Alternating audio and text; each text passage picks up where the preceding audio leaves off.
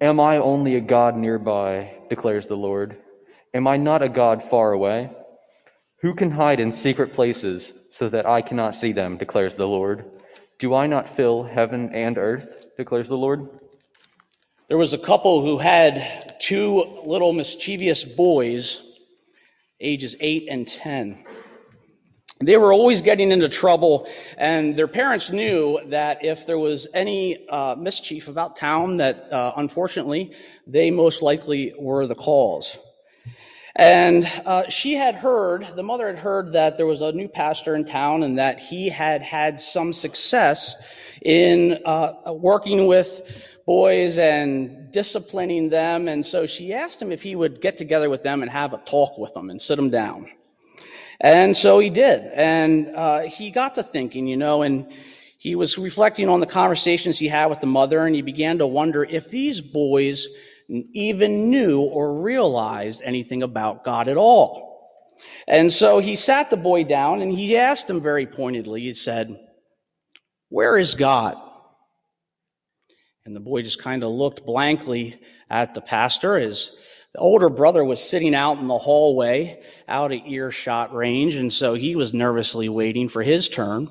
And the pastor looked at the boy again and he said, Do you know where God is?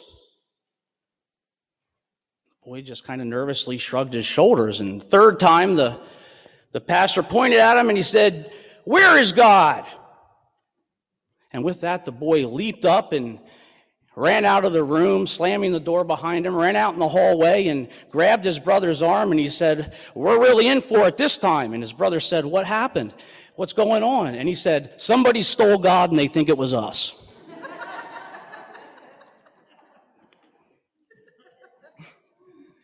it matters, doesn't it, that we have a clear understanding of who God is where he is and what his heart cares about and what his character is like. In fact, it's probably the most important question that we'll ever think on is what is or who is this God?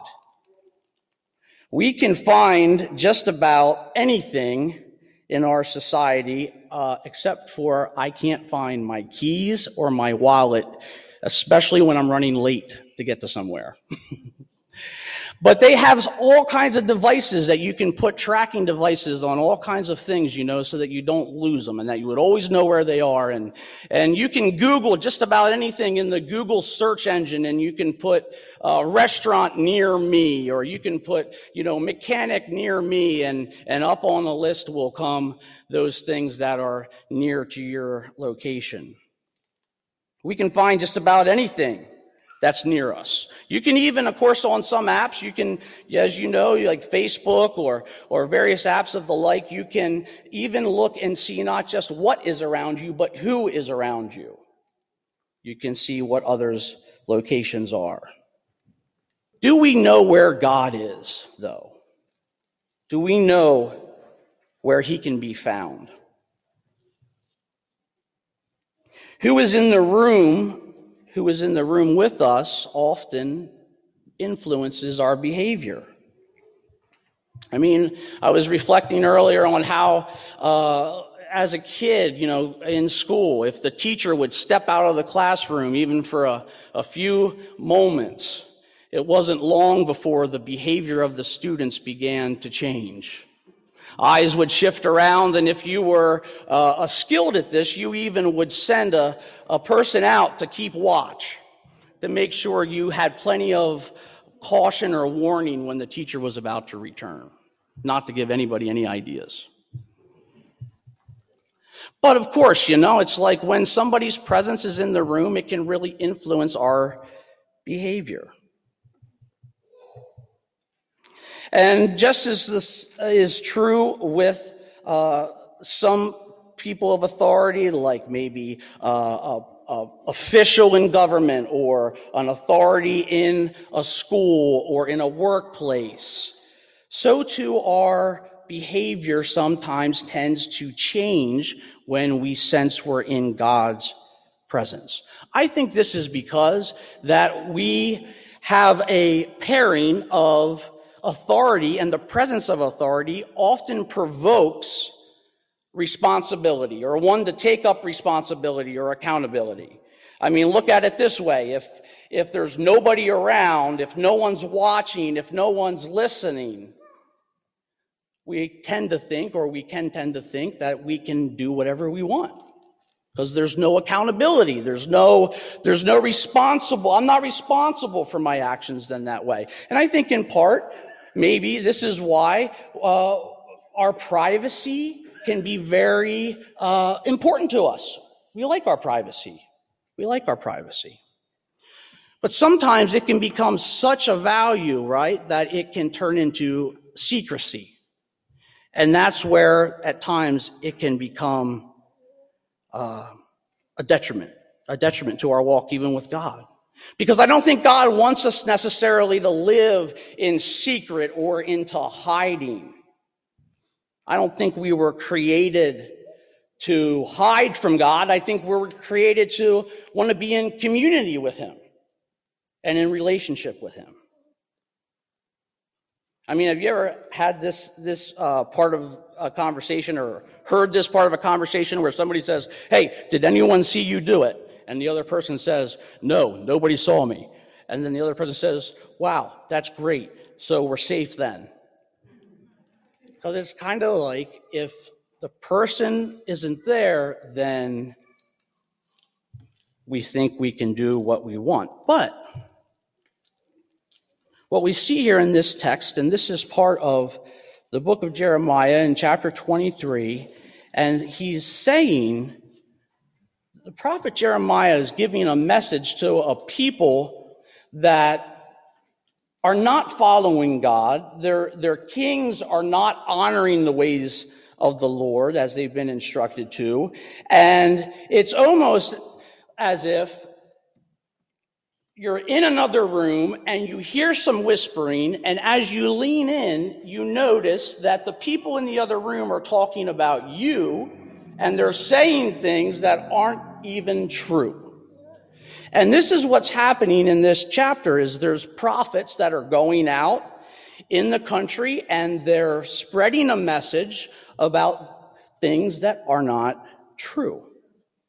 And so God says, Hey, it's almost like you would walk in the room to the, that situation. You would say, I'm right here on the other side of the wall. I hear everything you're saying. I'm right here.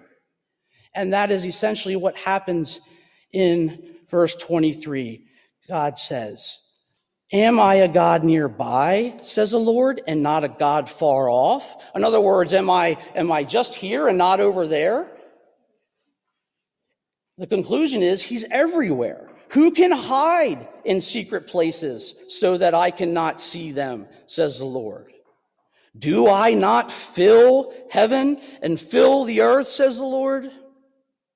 And then he talks and addresses, I have heard what the prophets have said, who prophesy lies in my name, saying, I have dreamed, I have dreamed. How long will the hearts of the prophets ever turn back? Those who prophesy lies and who prophesy the deceit of their own heart.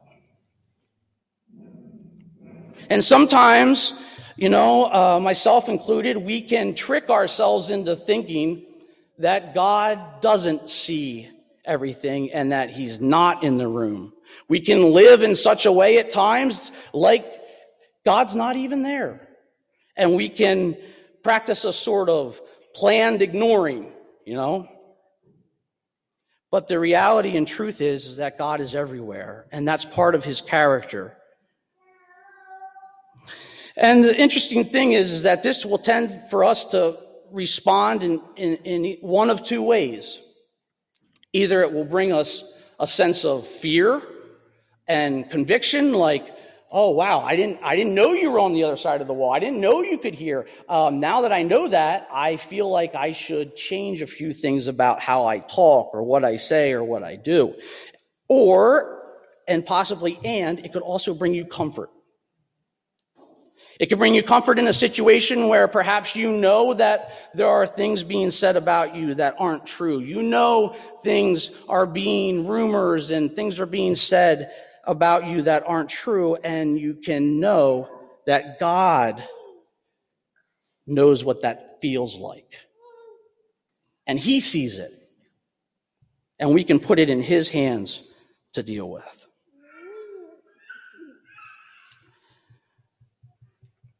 But I don't think we were created to live a, a life that's at least in complete privacy. I mean, in the beginning, God creates the heavens and the earth, as you know, and God creates man, Adam, and he looked at the man in Genesis 2 8, and he says, It is not good for the man to be alone.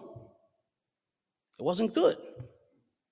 And so, of course, he creates a woman, Eve, and the intent is that they would experience companionship, that they would experience a relationship together, that they would experience togetherness, not isolation.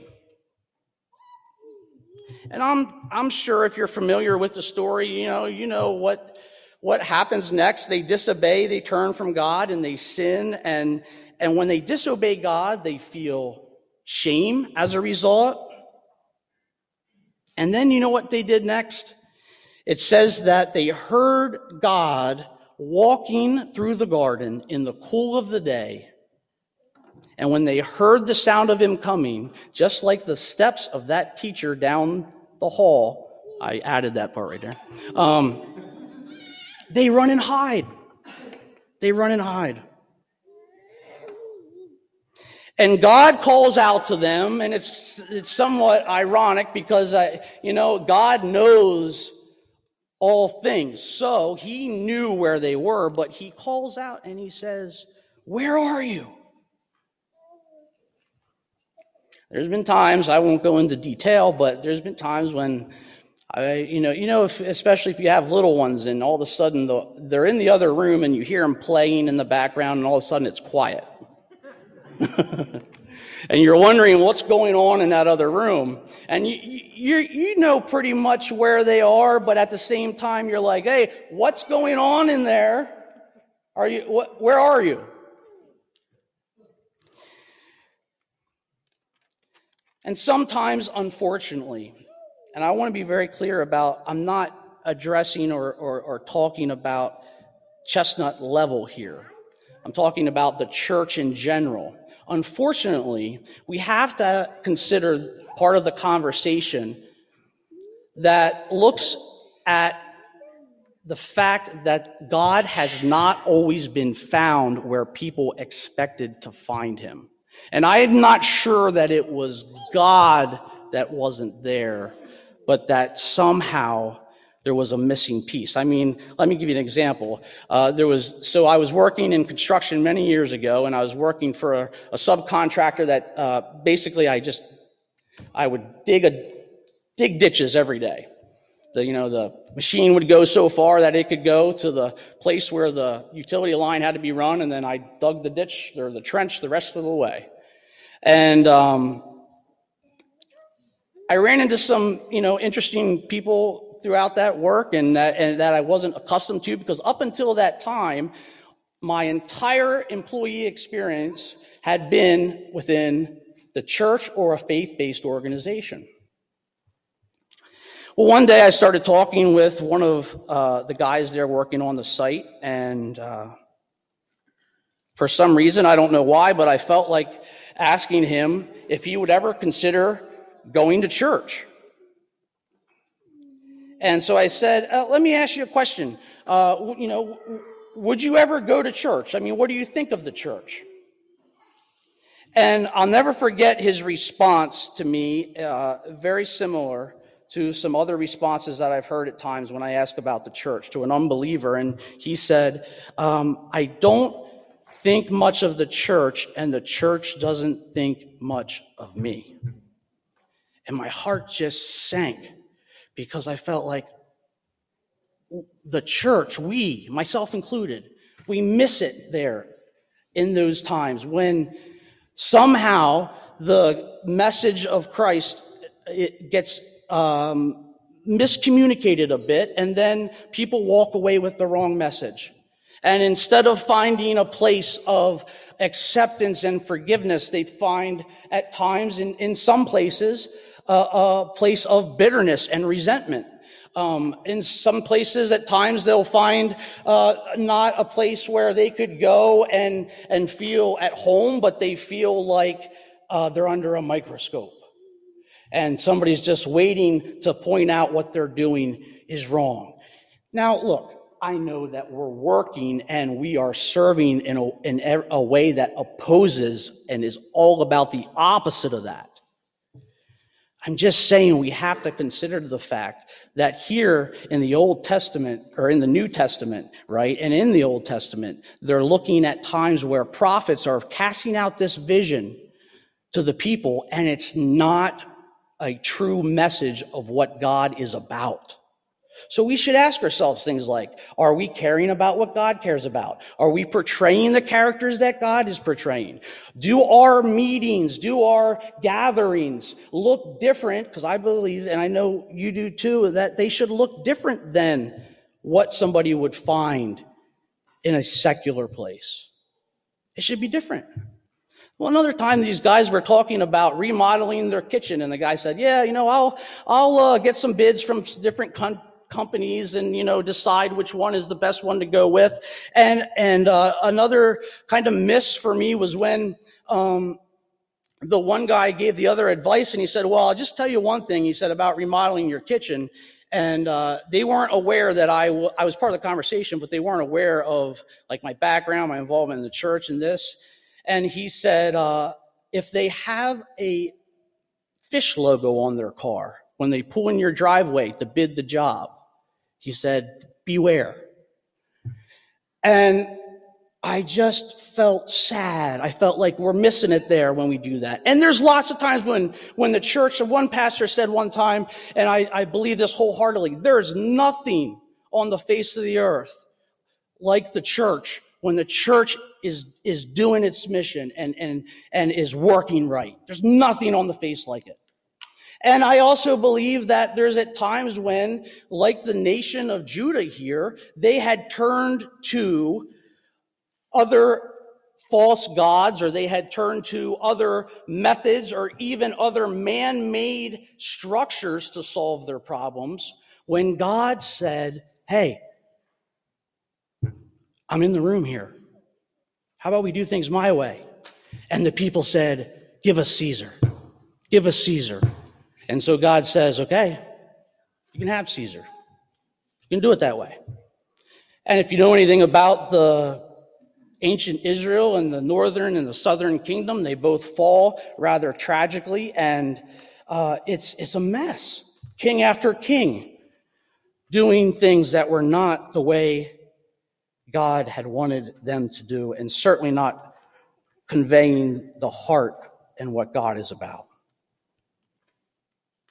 So we have a big job here that God entrusts us with. You know, he, he gives us this awesome opportunity and responsibility to, to, to be in his presence. And, and then when we're in his presence, to realize his authority and, and, and to, in response to that, take on the responsibility that this is the real deal. This is serious business. This is people's only hope. Like this is their chance to not spend a Christless eternity.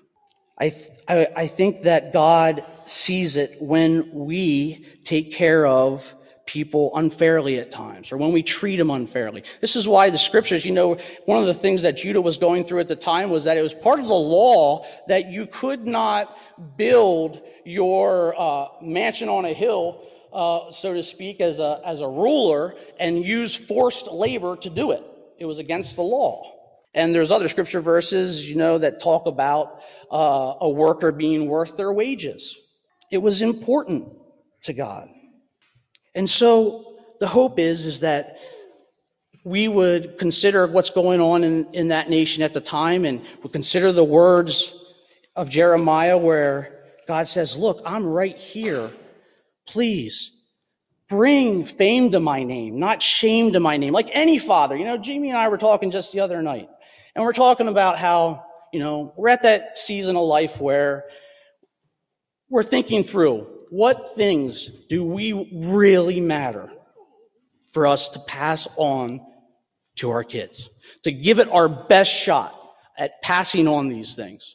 And at the end of the day, you know, we both kind of concluded that, you know, it wasn't to be able to hand them, unfortunately, not to like, you know, burst your bubble or anything, but, or spoiler alert, hand you a big pile of uh, security of financial money and just be like, here, this is what we're giving you.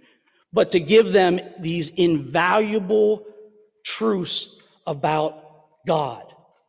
That's what we can pass on to them. That's what will be the life changer. If we can get it right, we can pass that on and depend on God's grace when we take the wrong turns, because I know we will make them. But hopefully at the end of the day, they can say, you know what? Um, they always taught us how to get home. You know, uh, if I'm honest about it and, uh, and a bit vulnerable here. The, you know, my greatest pain in life, although my greatest, some of my greatest blessings and greatest joy in life has come from relationships in the church. Unfortunately, some of the greatest pain in my life has come from and disappointment in my life has come from in the church, not relationships with people outside the church so much. And it's been a major, major blessing to be here among you as a church body, to be a part of this community of faith, especially during a time that's so trying like this with COVID things happening that none of us have ever anticipated. That started, I think, a month after I started here. And so um, I very much not only appreciate, but am in need of grace along those lines. But I will do my absolute best until I am worn out. And I think I've got a lot in me left to serve God faithfully. Not perfectly, but never to give up in serving Him and striving to be a faithful servant. You know, I think sometimes we might find ourselves asking that question like, where is God, especially during times of difficulty or pain? I know I've asked those questions at times, or when we look around in our world in the state of it and we wonder, where is God? But I think that maybe uh, God's asking that question to maybe some of us. Where are you?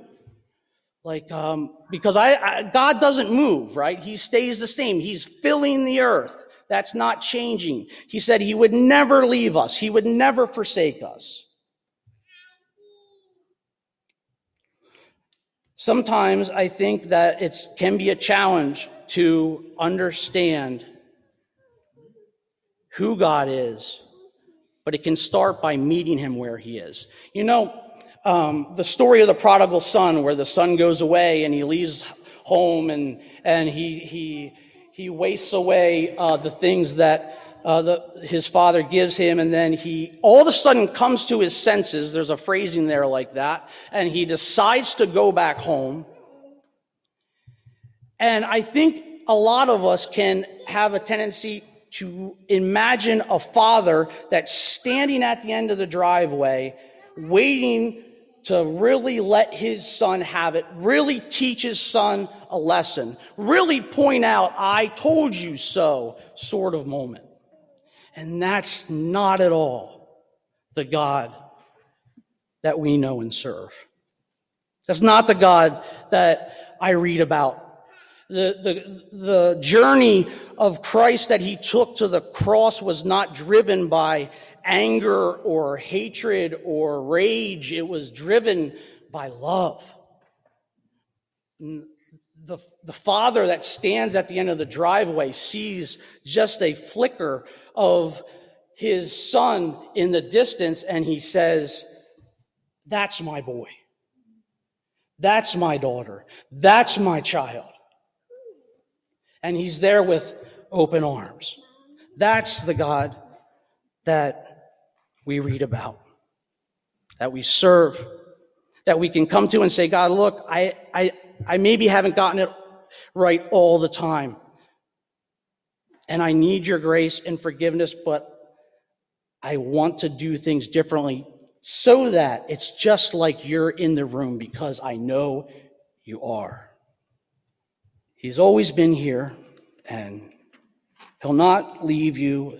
He will not forsake us. You know, I can say that some of the most stickiest moments on the wall of my mind or heart of times that have happened in life have been times when I was going through a really difficult time and my mom or my dad or my wife or somebody reached across the table, grabbed my hand and said, I have no idea what to do here, but we will go through this together.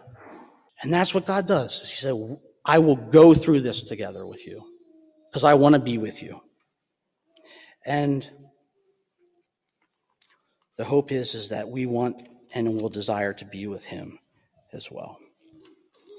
We are going to uh, sing uh, Holy, Holy, Holy verses 1 and 4. And as uh, Luke comes to prepare to play that, I just want to uh, continue an attitude of prayer, and then we'll go right into Holy, Holy, Holy God.